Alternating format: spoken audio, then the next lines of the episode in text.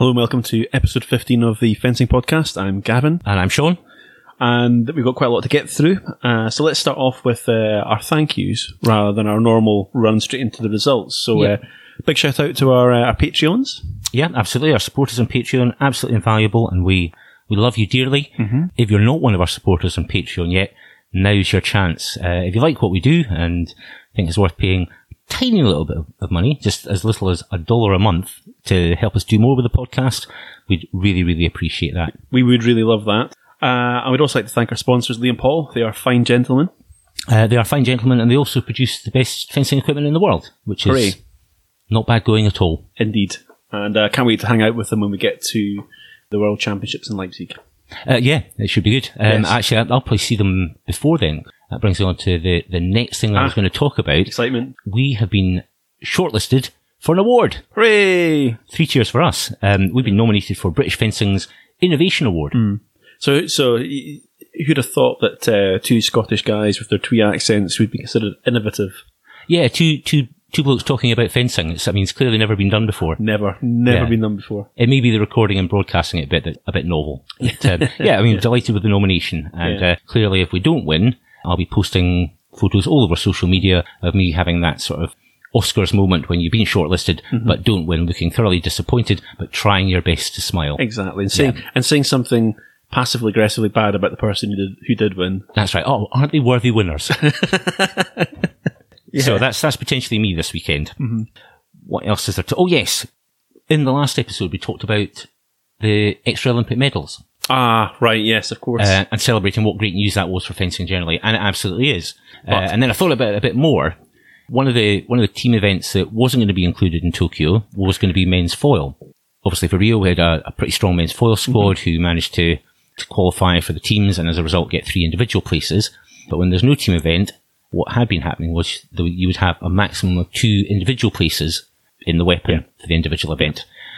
Now that we're back to three te- uh, having a full set of medals and a men's foil team event, Britain, if it's going to get some of its world class foilists, Richard Kruse, James Davis, Marcus Mepstead, qualified, they're going to need to qualify a team. Otherwise, a maximum of one of them will be going. so this this changes the whole dynamic of the, the run up to the Olympics now.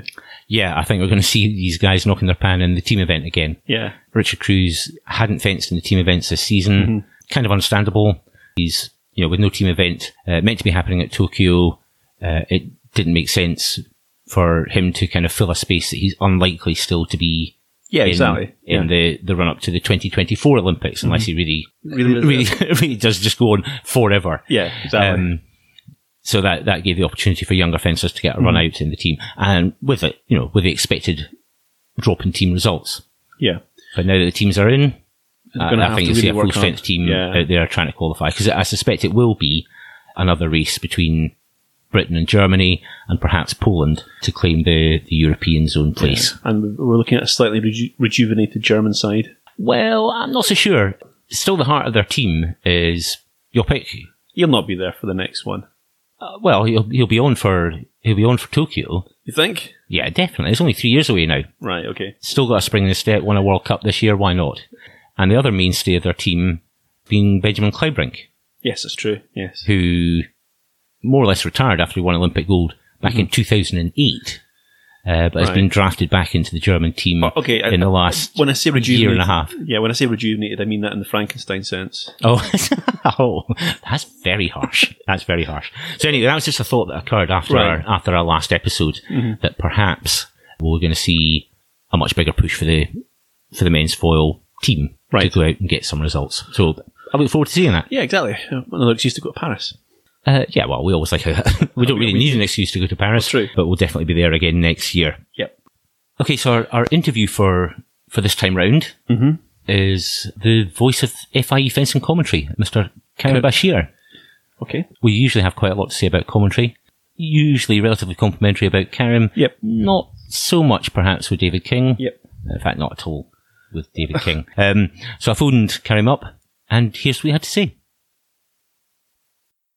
Karim, welcome to the Fencing Podcast.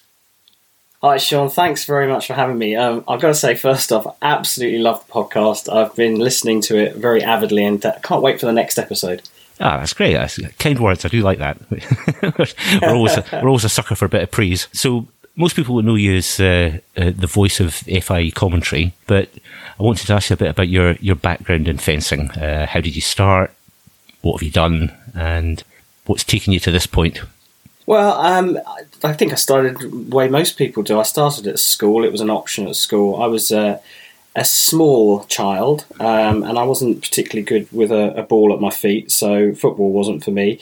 And you know, when I started it, I just loved the fact that we could use swords. I, I came through a sort of old school training. Uh, methodology, loads and loads of footwork, very technical. But I guess I was a bit of a geek and and I loved it. Uh, I got some early success. I won the Leon Paul Junior Series Under 15 title in 1988. Congratulations! all the way back then. Thank you very much. and I fenced uh, all age groups for Great Britain and Wales. I did four Commonwealth Games, and I suppose my biggest accolade was. Uh, being part of the team in 1998 that uh, got a silver medal pretty impressive. Yeah, not bad at all. So once you once you finally retired from from competing, what was what came after that? Well, I, I, I, did a bit of coaching, sort of even when I was competing. It was sort of like a reciprocal relationship with uh, with my club, where you know we coached the, a lot of the senior fencers coached the, the younger kids, gave lessons, ran sessions in exchange for subsidised coaching of our own.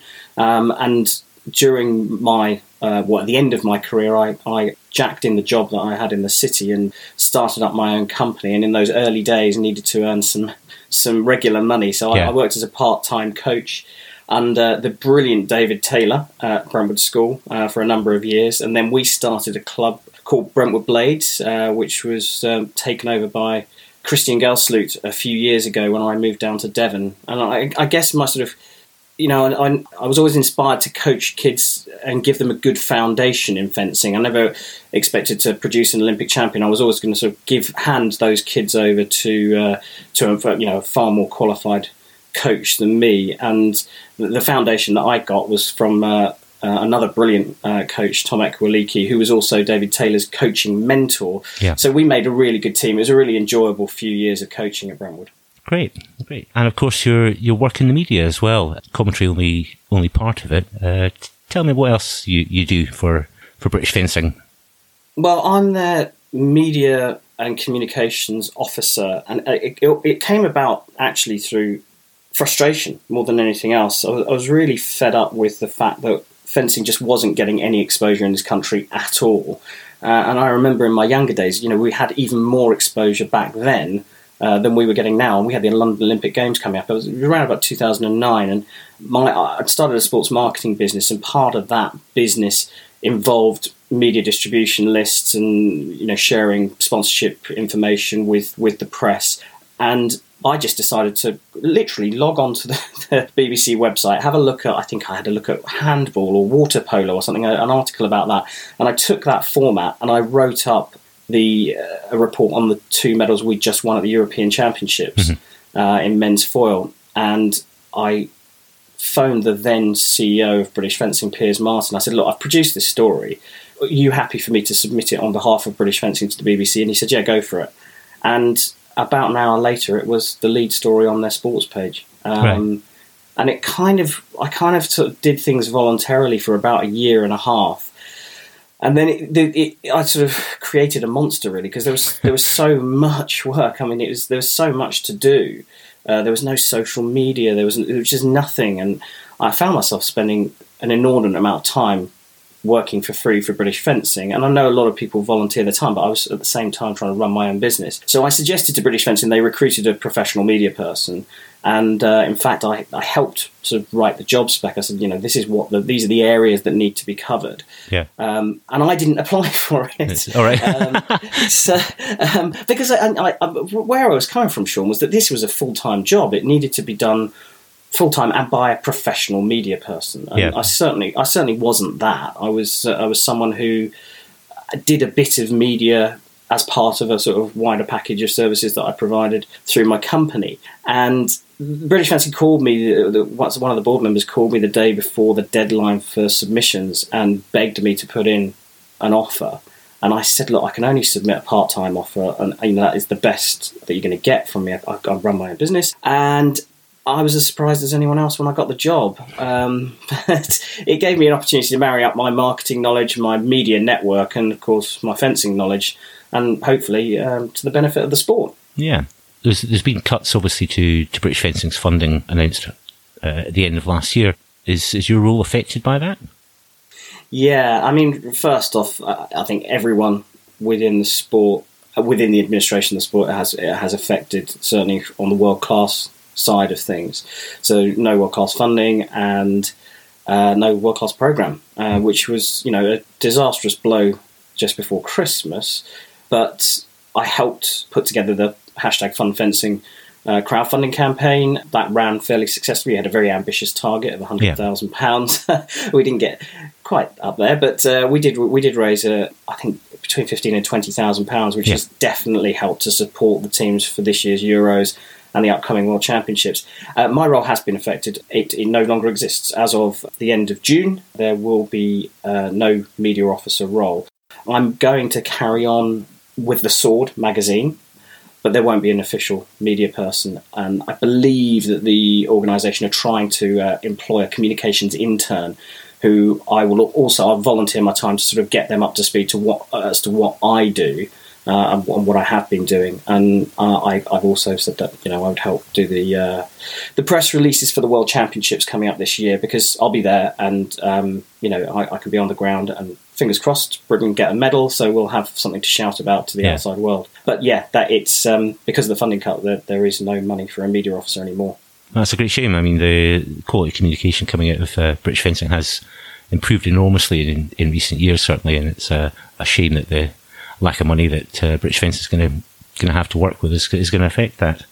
Yeah, it is a shame, and I, I appreciate your kind words. Uh, hopefully, some of it's directed towards me. Yeah. So, uh, tell me how your how your commentary career got started. Completely by accident.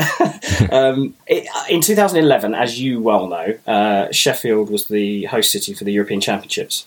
So, big deal for British fencing to have uh, uh the Euros in the country, uh, especially the year before the uh, the London Olympic Games uh, to host a big championships like that give, gave our fencers a great opportunity on home soil to sort of experience it. And a professional event management team came in and ran the show, and they contracted me for a number of days, a very small number of days in the run up to the championships, to basically set up a press office and look after uh, the media, and there were quite a few there, so they did they did need looking after. And about three weeks or so before the championships, uh, I got a call from the director of this event company, and he said to me, um, "If I gave you three thousand to four thousand pounds to the media department, what would you do with it?"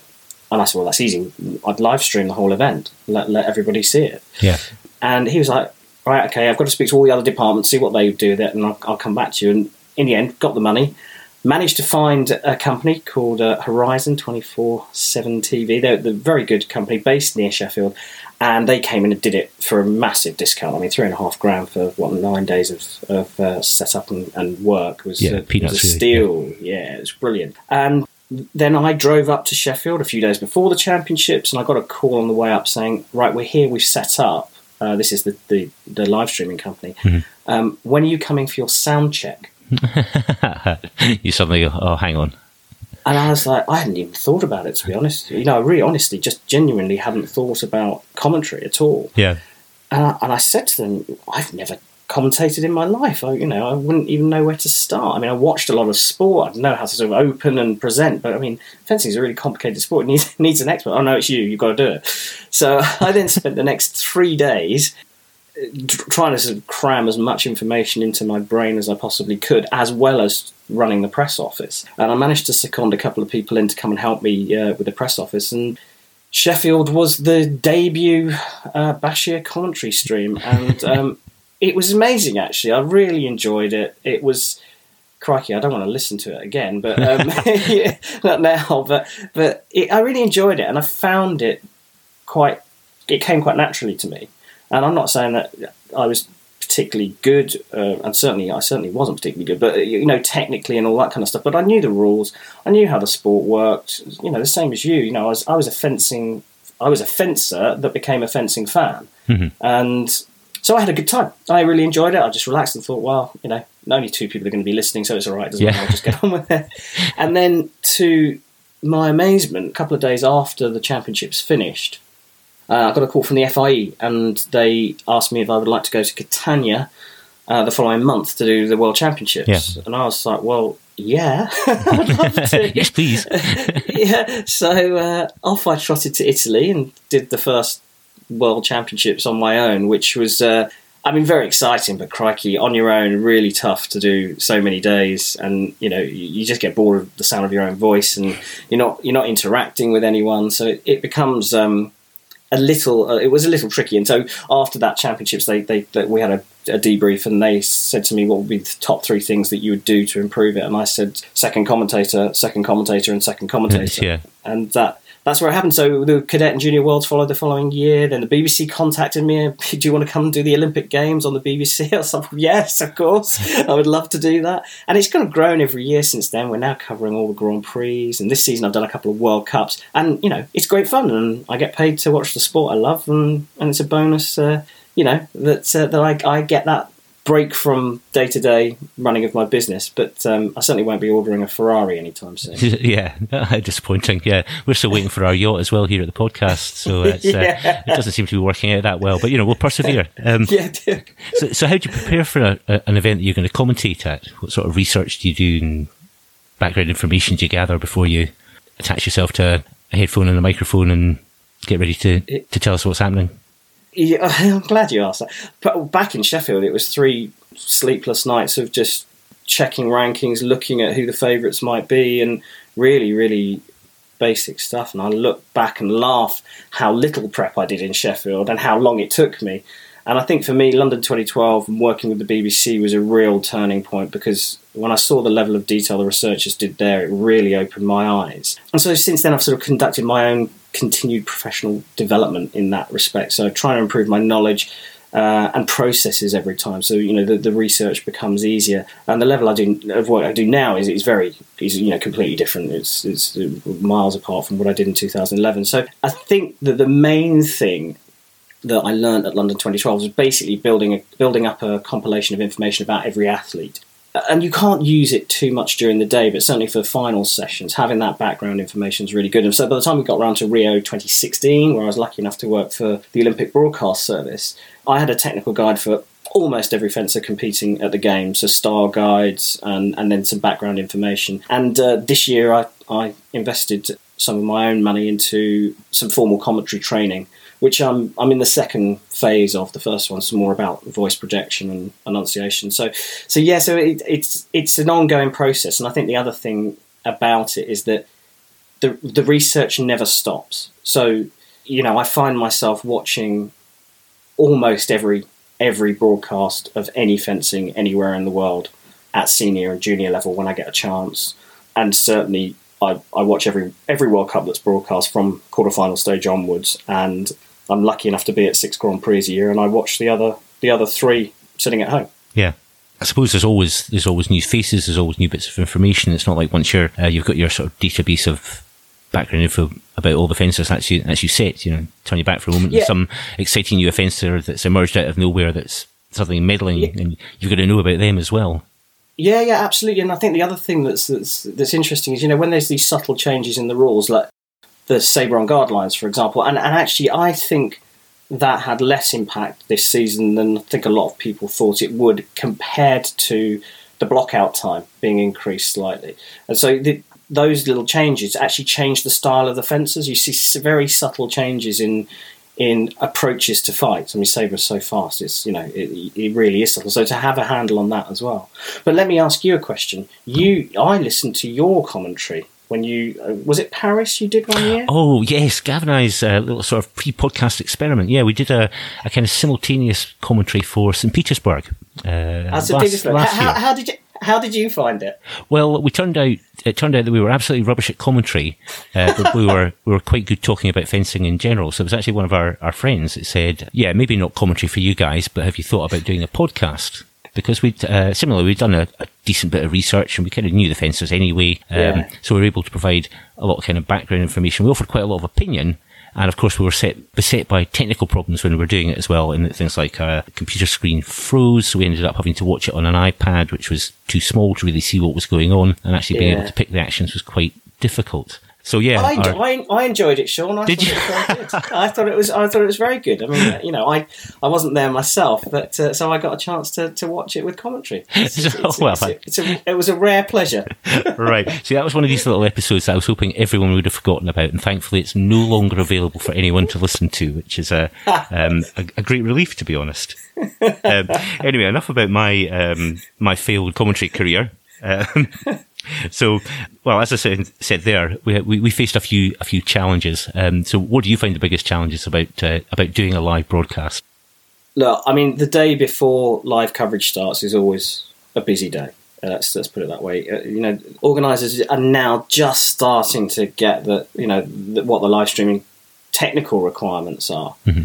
Um, and, and it's you know it's got better every year, and now it's in a position. I mean, I know, for example, in Leipzig that they are ready to go. They've got the commentary position set up in the plans. It's you know it's it's going to be it's going to be easier. This thing is going to be the easiest setup for a World Championships. But we always struggle with stable internet connection. That's right. I mean, as you, you said, I mean it's it's a nightmare to have you know fixed cable uh, we always try and insist on fixed cable. The our engineer, Magic Tristan, yep. uh, he he comes with more equipment than you could ever possibly imagine he can carry, but he, he does have this extremely long fiber cable specifically to connect directly into the feeding point for the internet. And it just that, that that sometimes makes things difficult because you know we're testing in the eleventh hour. You're up late the night before you go live, and so that that's difficult. But you know what, the FIE are really supportive. They really want to make this work. It's still you know the the, the the project is still, you know, in its infancy, really. And, and we really couldn't do without uh, the support that we get from TISA and Swiss Timing. It's been it's been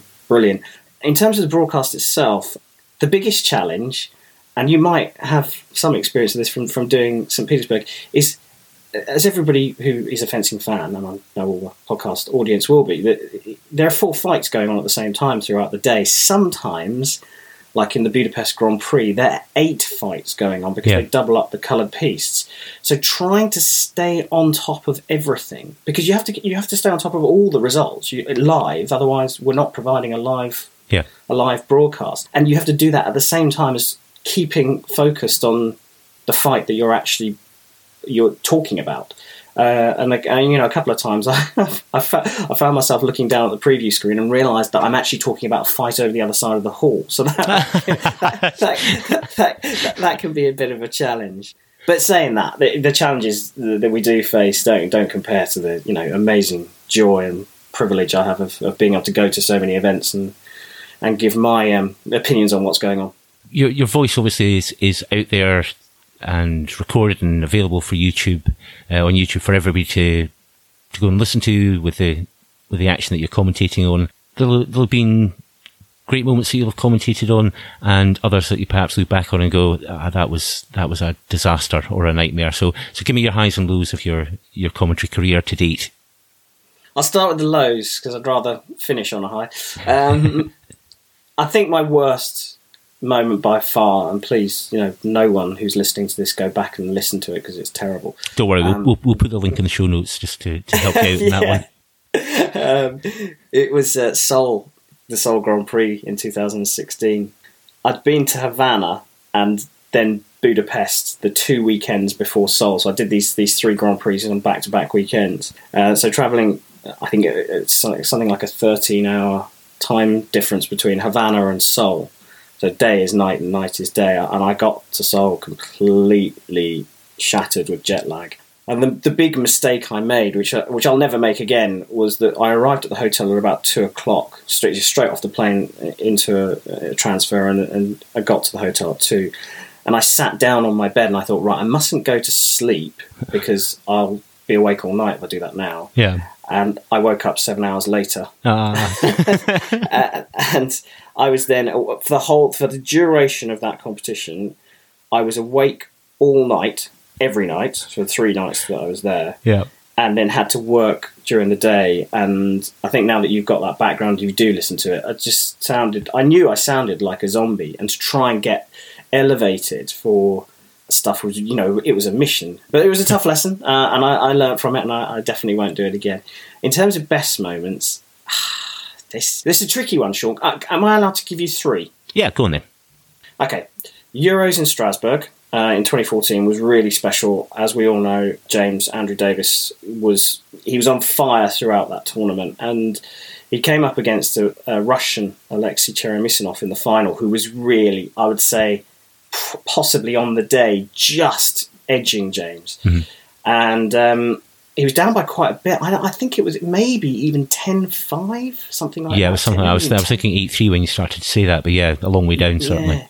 Yeah, yeah he was well, he, and he looked out of it, but it, the it was really steamy there, and he got. You'll remember he got. Uh, he had to change his jacket because yeah. his his his uh, lame jacket, his um, white jacket was coming up uh, on target, which obviously is disastrous. So he changed the jacket, and um, well, we all know what happened next, and it was totally amazing to be able to not only commentate on a British winner, but you know the first ever European title, and it was a really exciting fight as well yeah. because of that, you know, change of jacket, being coming from behind. It, was, it had all the elements that you you'd cry, you know, you cry out for. Oh, I cry out for when I'm doing when I'm doing commentary now.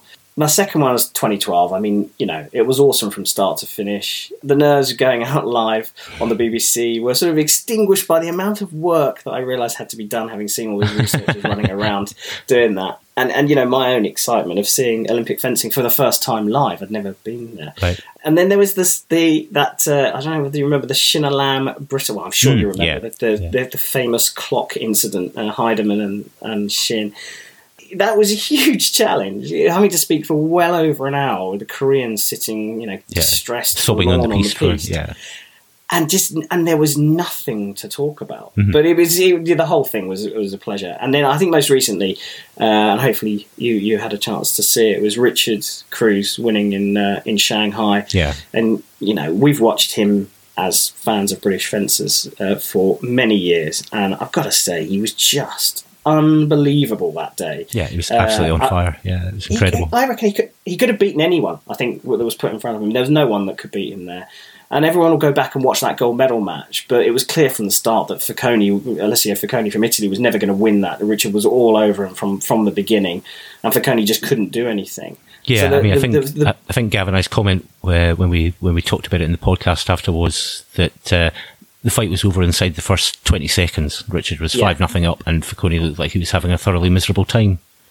Yeah, yeah, and I saw him afterwards, and he just shook his head and he said, "There's nothing, there's nothing he could do against Richard. He was he was just the better man on the day." But the better match to watch for me uh, was the semi final with Richard and uh, another experienced fencer. Uh, podcast favourite, yeah. Yeah, yes, of course, yeah, and uh, he, the, it, this is a complete masterclass of men's foil fencing from two, you know, seasoned professionals. They both were both very, very good in that fight, and uh, I, you know, that's that's fresh in my mind, of course, because it was only a few weeks ago. But uh, that was a real highlight to see Richard and the joy on Richard's face. You know, yeah. it's, it's like he's it's like when he first you know first sort of started winning senior tournaments. He's just as delighted now as he was back then. No, yeah, three three great highlights. Yeah, well chosen. And let's face it, he had a lot to say there. He did. Actually, to be fair, what we're going to do is split his interview into two parts. Because in this one, in this part that we've done for this episode, we pretty much talked about commentary, his yeah. background in fencing, how he got into it, and how he how he got into mm-hmm. it, which was interesting. Gives us a much better insight into to what these guys mm-hmm. do when they're describing the action for us. Uh, and in part two, I talked to Karim with his inside knowledge and, you know, as a man who watches probably even more fencing than I do on what his predictions were for the World Championships. So in our next episode, when we're getting properly excited about going to Leipzig, I'd like to hear what uh, Karim thought were the, the good places to put your money for a, a win in Leipzig. So the interesting sort of thing that you talk about there is how he got into commentary, which seems to sort of chime sort of roughly with all the other sports in the world, which is uh, you're just sort of sitting there and someone comes along and grabs you and says, You there, you know about the sport, talk about it on telly, go. Yeah, uh, more or less accidental. Yes, everybody seems to do that. That seems to be how they get into it. So, yeah, it was, it was quite good. And uh, the other interesting thing was how much preparation he, he says he now does. Yeah, I was certainly, he seems to have been very impressed by the by the BBC commentators um, when he was commentating at the Olympics, who gave him a, a real insight in how thoroughly you should prepare for these yeah, sort of things. exactly. I think that, I think that does show. So uh, it, so it's quite interesting, and uh, as I say, we're gonna we're gonna tease a little bit and say we, we've broken the interview into two parts, Yeah. and the second part will be next time around when when we will get get our sage hats on and see if we can predict uh, what's going to happen in the World Championships. That's right. A quick gaze into the tea leaves and see who's who's going to come out with a with a pile of gold medals. and it's going to be interesting to see exactly where we all match and where we disagree. Yep. Hopefully it will be anyway. Yeah, yeah. Otherwise it'll be a terrible podcast. Exactly. So uh, let's move on to the next the next subject we're going to talk about in this particular episode, uh, and that's the umpteen zonal championships, which have just happened. Yeah. Well, actually, only four zonal championships, but 12 events in each one. So Yeah, we're not so- going to spend a whole lot of time uh, looking in depth at every single event because we'd be here forever doing that. exactly. And nobody wants to hear us talking about uh, who came, you know, twenty third and you know whichever zonal championship we want to talk about. But let's start off with the, the African zonals. Well, okay. Well, actually, talking about who finished 23rd would be extremely difficult for the African zonals because the biggest entry in any of the events was in the men's épée with 21 fencers. That's right. It's a very very small entry, It is. and if we look at the numbers, it's somewhere between one third and a half are nine nine nines. Yeah, people with uh, no senior world ranking Yeah. at all. I mean, the winners of the events generally were ranging from genuinely world class fencers to very good international fencers. But there's not a lot of them, and you don't need to go far down the list of No. results to find fencers that you really don't recognise at all. But, but, but let's be fair, it's understandable why this is the case because one, fencing is not big in Africa. Well, that's the main thing. Yeah, that's the main thing. And two, it's obviously the geographical locations are quite spread apart, and it's not easy to get necessarily from one place to another. True. So we're not we're not going to delve into the results greatly for, for No. the African zonals, except to say that they were quite small. There was some good fencers there, but just not very many of them. Sure. So moving swiftly on, Pan Am's. The Pan Ams, or as we like to call it, the champion, the American Championships, because they've won everything. Uh, well, not quite. They won four out of the six individual events and four out of the six team events. Okay. So the weapons where they didn't win, uh, women's saber. But a surprise. Yeah, quite a strong American women's saber team. None of them medaled in the individuals, and it was Mexicans that finished first and second. So the thing here is that the Americans haven't been firing on all cylinders through the entire season. Uh, yeah, I think that's that's a pretty fair comment actually. Uh, and they've really been missing Mariel. Obviously, she's now pregnant, so she won't be competing very much now. And it just the team doesn't seem to be quite as polished as it has been in the past. Yeah, I'm not I'm not sure quite why, but yeah, it's been a I think it's fair to say it's been a, a disappointing season for the American women's saber team. But um, you know, another another good showing by the by the Mexican women's sabrers. Uh, brilliant, yeah, absolutely Yeah. brilliant. Oh, and the and the Mexicans won the team event as well. That's The- right, yeah. yeah. So yeah, so it's quite interesting that the the in, in the men's épée it was uh, Ruben Limardo who won that, and Yeah. obviously he's a quality fence that's been around Absolutely, for a while yeah. now. And uh, interestingly, they they took the team there as well. yeah, So those are the two events where so it's men's saber, sorry, men's épée and women's saber were the two events where the Americans didn't manage to completely dominate it. yeah. Certainly in the foil events, uh, I think it was an entirely American Yeah. podium in the individual, and they dominated the the, the men's saber. Uh, I mean, 'cause these are all quality. And the épée, These are yeah. all high high quality fences that they're Yeah. showing there. So it's not that wasn't a surprise at all. But uh, it is interesting that the, the the gap for the next the next level is quite still quite big. It seems in of like men's foil and Yeah, there's certainly there's no other country that has the same sort of strength across all the weapons that the USA does. Obviously, Yeah. uh, I mean you get Venezuela winning the individual and team at, in the men's épée, and Mexico winning individual and team in women's saber. But you know, neither of those countries are producing a whole lot in anything yeah. anything other than that specific weapon. One small point actually that's just occurred to me. I Mm-hmm. don't think we saw any Cubans at the Pan Ams, Um, or were they lower down? I just missed them. Yunior Reytor Venet, our close fencer on the planet a few episodes back, was there to defend his title but went out 15-14 Ooh, to one of the Americans in the last right. 16. ah, oh dear. Uh, so that does seem make a big drop down the world rankings actually, uh, comfortably outside the top 16 now, and Yeah. it had been for a wee while. I mean, the problem the problem that the, the Cubans have there is that they, they clearly don't have enough money to do all the events they need to do to maintain the ranking. That's the issue. Yeah. So it's so making a slip up once in, in like the Pan Ams is a big blow to them. Yeah. Unfortunately, I mean, the Pan Ams were held in, in Montreal, which is, is a long way, is a long way from Cuba. yeah, Yeah. So they, I think they sent a, a team of a handful of fencers. yeah. So it's a bit of a shame, I think. But there It we is, go. yeah. So that pretty much wraps up the Pan, Pan Ams, as you say, a, a day of celebration, uh, or a week of celebration for the USA team largely, Yeah, with a few, a few, A few small, interlopers. yeah. And then we went to I think potentially the most interesting results from uh, the zonals. Off to Asia now, and wh- where should we start? Let's start with the men's épée. Yeah. So, Gav, tell me, out of all the exciting Koreans and Japanese fencers that we've been enjoying producing amazing World World Cup and Grand Prix results all season, so which one of them won? It was actually a guy called uh, Ruslan Kurbanov of Kazakhstan. Of course it was. It's Épée, isn't it? It's yeah. épée. It's always going to be the last person that you expect. Yeah. Well, not quite. That's a little harsh on him. He, he was ranked 50th in the world coming into the Asian Championships. Yeah, and I've seen him fence before, and he's, he's a decent fencer. It's not Yeah. it's not like this is some random result that's just happened for some reason. Uh, but he, he he really did do a good job. He, he went through two top quality Koreans to get there. It wasn't like he had an easy draw or anything Yeah. like that. So yeah, and our Japanese, well, my Japanese fencers, because I'm the big fan here, um, they they really didn't do very much at all. The Asians, Well, they were they were closely bunched. So All of them went out in the last 16. yeah. Yeah. So who knows what's going on there? Save, That's- save themselves for Leipzig. I hope so. Yeah.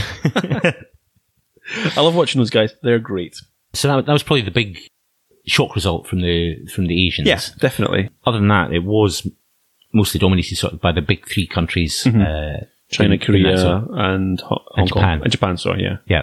But in the men's saber, we did have a little moment where uh, our Iranian saber guys did, did their thing. Yeah, they did a silver and a bronze for the two of the Iranians, Yeah, that's right. So, uh, and the and, and neither of them Aberdeen as well. no, that's true. It was Oh, I can't remember now, but uh, uh, yeah. Well, well, we'd have to look it up again. But yeah, so it was a bit of a surprise result, yeah, given given the strength of the Korean team, Mm-hmm. certainly. And, and uh, I think he beat a Korean to get in there, and obviously another Iranian got a bronze medal. And did the Iranian men's saber team not take a medal there as well? uh, they took silver in the team. So there you go. yeah, So that's another fantastic day out for them. They're obviously uh, in the limelight. So we've got to hope that they, they get to do their thing in Leipzig because I'm really keen to see them fence. yeah. So I, let's hope the draw is, is kind to them in And that they get, respect. they get a good run, and we get a, Exactly. a good chance to see them in action. Yeah, because I'm quite looking forward to that. Cool. What about the men's foil? Uh, well, men's foil had uh, had a Korean winner, and the Koreans have had a, a relatively quiet season in the in the sort of regular season Mm-hmm. Yeah, events. that's right, yeah. But uh, Taegyu Ha won won the men's foil, beating well now world number six or seven Ka Long Cheung of, of Hong Kong in the final. Yeah, and Ha was great last year. Uh, Yeah, he's- just not been as good He's a year. quality fencer, but Yeah. uh, this result actually takes him back into the top sixteen, I think, of the world rankings. 'cause, you know, with the big big points boost that winning a zonal Mm-hmm. champion gives championships gives you, I'll see him jump up a good a good bit and uh, see him nicely placed for the world championships as well. It means he doesn't need to uh, mess around with doing Yeah. pools and preliminary In with, in with the peons, you know. yeah, exactly. And what about the teams? Teams were well. Let me see. China won the women's foil, which is a, a sort of welcome return to form for them because Yeah. they've been they've been pretty abysmal in the in the regular yeah, World Cup season. been. the They've not, teams. they've been. In fact, they've not been great at all. The Chinese men's foil at all. Yeah, Have they? I, I mean they do have a couple of quality fences there, but they are still clearly missing Sheng Lei, uh, Olympic champion in 2012, Mm-hmm. Yeah. and Jian Fei Ma, Yeah. uh, who's well effectively retired by moving to the USA to study. so that that rules him out for, for being Uh, Sucks to be, selected. for sucks to be him. Yeah, yeah. yeah.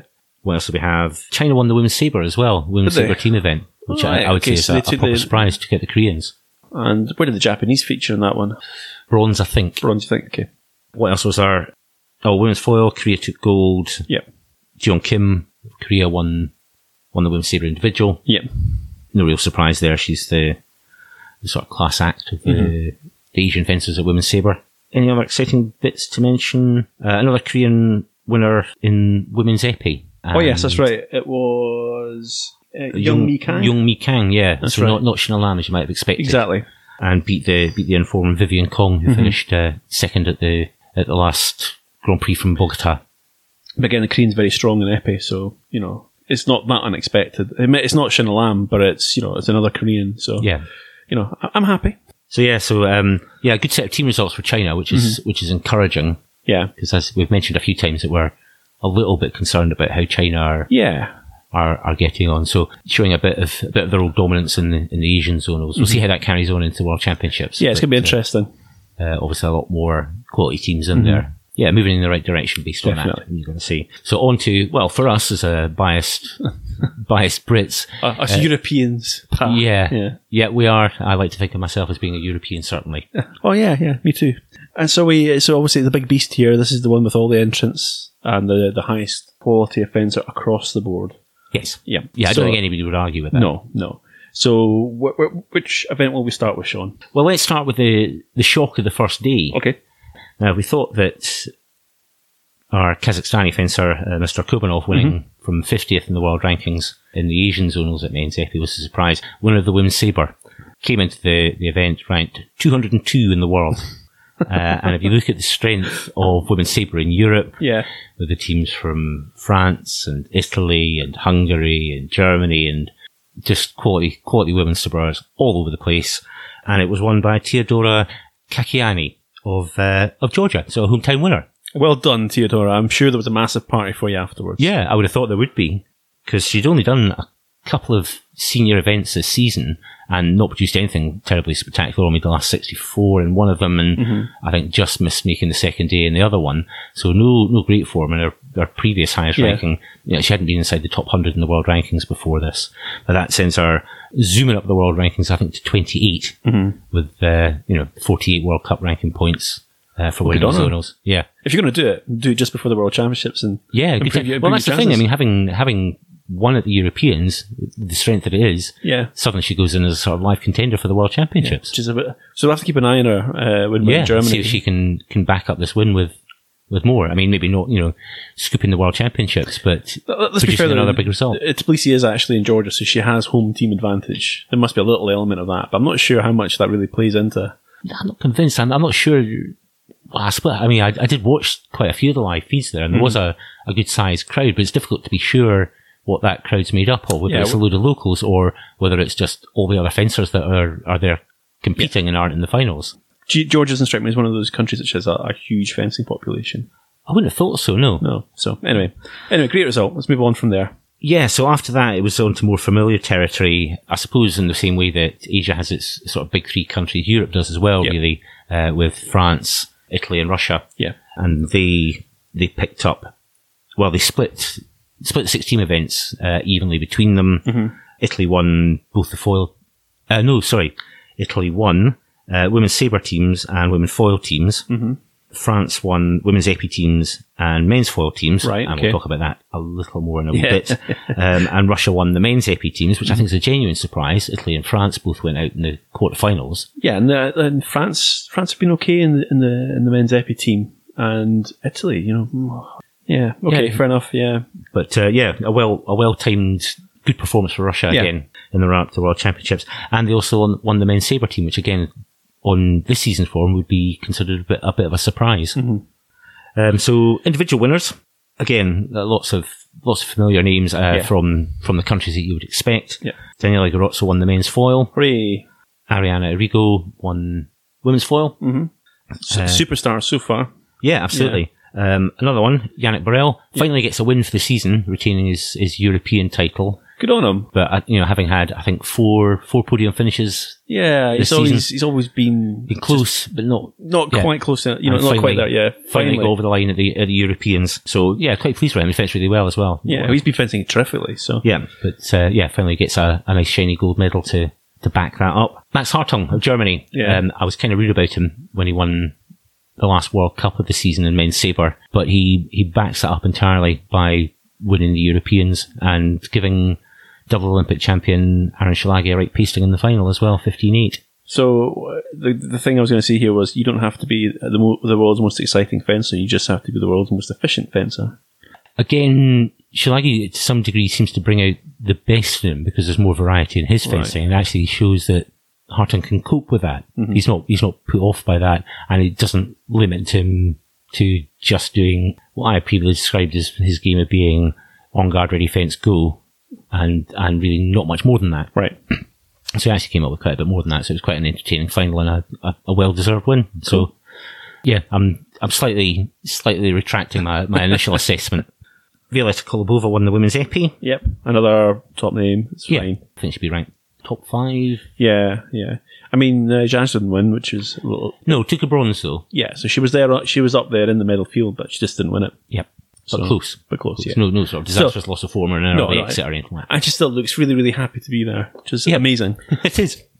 Well, I I mean, I, I do get. Yeah, I mean, she does genuinely give the impression that she's thoroughly enjoying it. yeah, why not? Business, business like in the piece, but Yeah. as soon as it's over, Yeah. this, this is fun.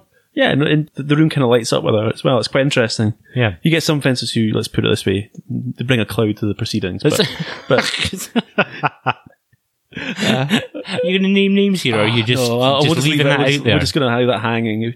Uh, I'd be interested to know if anybody can think of who I'm talking about, but there are a few out there. Yeah, we'll get we'll get nominations, I'm sure.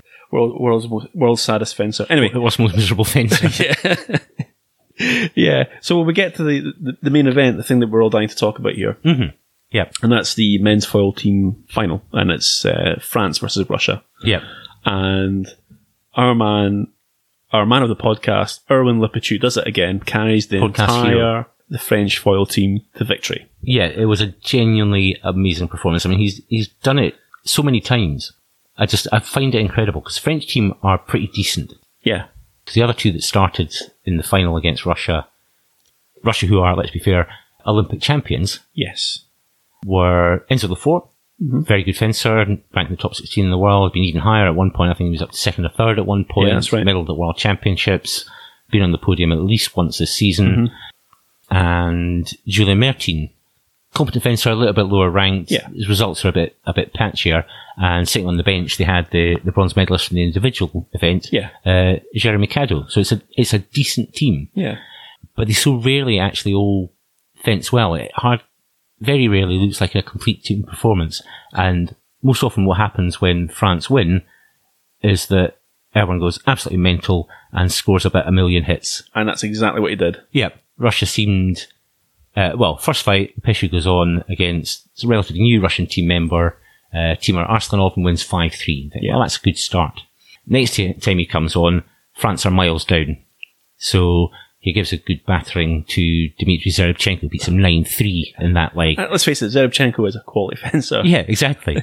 exactly. So he, he edges France into lead again. Yeah. So he comes on for the final fight, and France are once again five hits down, Yeah. and he's got to fence Timur Safin, Olympic Yeah. bronze medalist, and one of the one of the, The current three, stars. three form fencers, Yeah. uh, number three in the world, and he's got a five hit deficit. yeah, Not phased by that at all. Nope. Wins a match, 45, 43, Yeah. a positive indicator Yeah. for Mr. Le Péchoux, plus 15, scored 24 hits, you got. and th- only conceded nine. you know, I've got to ask Erwin this question if we get a chance, and say, does he does he take them aside afterwards and say, "Come on, guys, I can't do this all the time." Yeah, I mean, I've, I'm sure I've said this before, and apologies if I'm, I'm repeating my same old gag. I'm sure Le Péchoux used to be six feet tall, but all these years of carrying the French team around means that he's now down to a, a much slighter five foot seven. But let's face it, he looked amazing Yeah, in that. Oh, that was final. incredible. It was absolutely incredible, and the sort of the, the, he's left-handed as well, so I'm slightly biased. But he was getting away with some nice cheeky left-handed hits. Yeah, I was. It was just, am- I just couldn't believe it. Yeah. and he looked, he, he was just, he was there. It was, he was there for business. He wasn't there for anything else. He was there for business. And The thing uh, was, he never he never looked in any doubt about it as well. No. there was no kind of caution as well. Five hits down, yeah, that's Yeah. fine. in fact, I think at one point uh, got a hit given against him and literally shrugged Yeah, and went back Pro- online. All right, fair enough. Proper Gallic shrug yeah. off. So well done, Erwin. We, uh, I loved it. I loved every second of watching that. Yeah, brilliant performance. So yeah, that was that was my highlight, certainly of the, of the zonal championships from Yeah. from all of them. Yeah, it was. It was. A, br- and if you haven't seen it, go and watch it. It's, yeah, it's, I, um, we're, we're not going to put up links. We'll put sort of general page links for all the video action from the the zonals that we can find, but I will put up a separate link just for that match because it's well worth watching. well it's worth it. incredible, yeah. incredible, man. And that's it. That's us. That's us. So yeah, flying roundup of the of the zonals. First bit of chat for from Karim Yep. with more to follow in the next episode when we'll be giving our predictions, I'll be casting the talking about what we're yeah. what we're looking forward to. The uh, sorting hat seeing- on. Harry Potter. seeing seeing and doing in Leipzig, which is now not very far away No, at all. great. Three three weeks. About Three that. weeks till it starts. Yeah, three weeks till it starts. Yeah, I'm really looking of forward to it. recording. Yeah. Yep. Woohoo. So until then. Oh, uh, Oh yes, no, hang on. There's more. there's, there is more. Better Uh, tell people how to speak to us. Indeed. Uh, so we'd like to hear from you. So uh, you can always contact us via Twitter, where we're just Fencing Podcast. Uh, you can email us at thefencingpodcast at gmail.com. And obviously, we have a Facebook page the at The Fencing Podcast. Yep. Oh, and we're in, on Instagram as well as the Fencing, Fencing Podcast. Podcast, yeah. Uh, I have noticed that we've not heard from anybody who's willing to tell us their stories about how they, you know, about Oh, cheated the way to victory in Épée. not cheated, but just kept your mouth Uh, shut when you got an extra point. Made, made the most of any freebies that were going. Yeah, because it's, they're pretty rare. But so, so your silence is telling, guys. You can make it anonymous. We will not tell on you, but I'd love to hear your stories. We may even absolve you of your guilt and say, no, that's okay. we might not though. We might just name you in public and say, "Oh, look what this guy did." Yeah, It's a gamble though. it's a gamble. So uh, anyway, well, thanks very much. That's us. We'll uh, catch you soon. Yep. Bye. Thank you.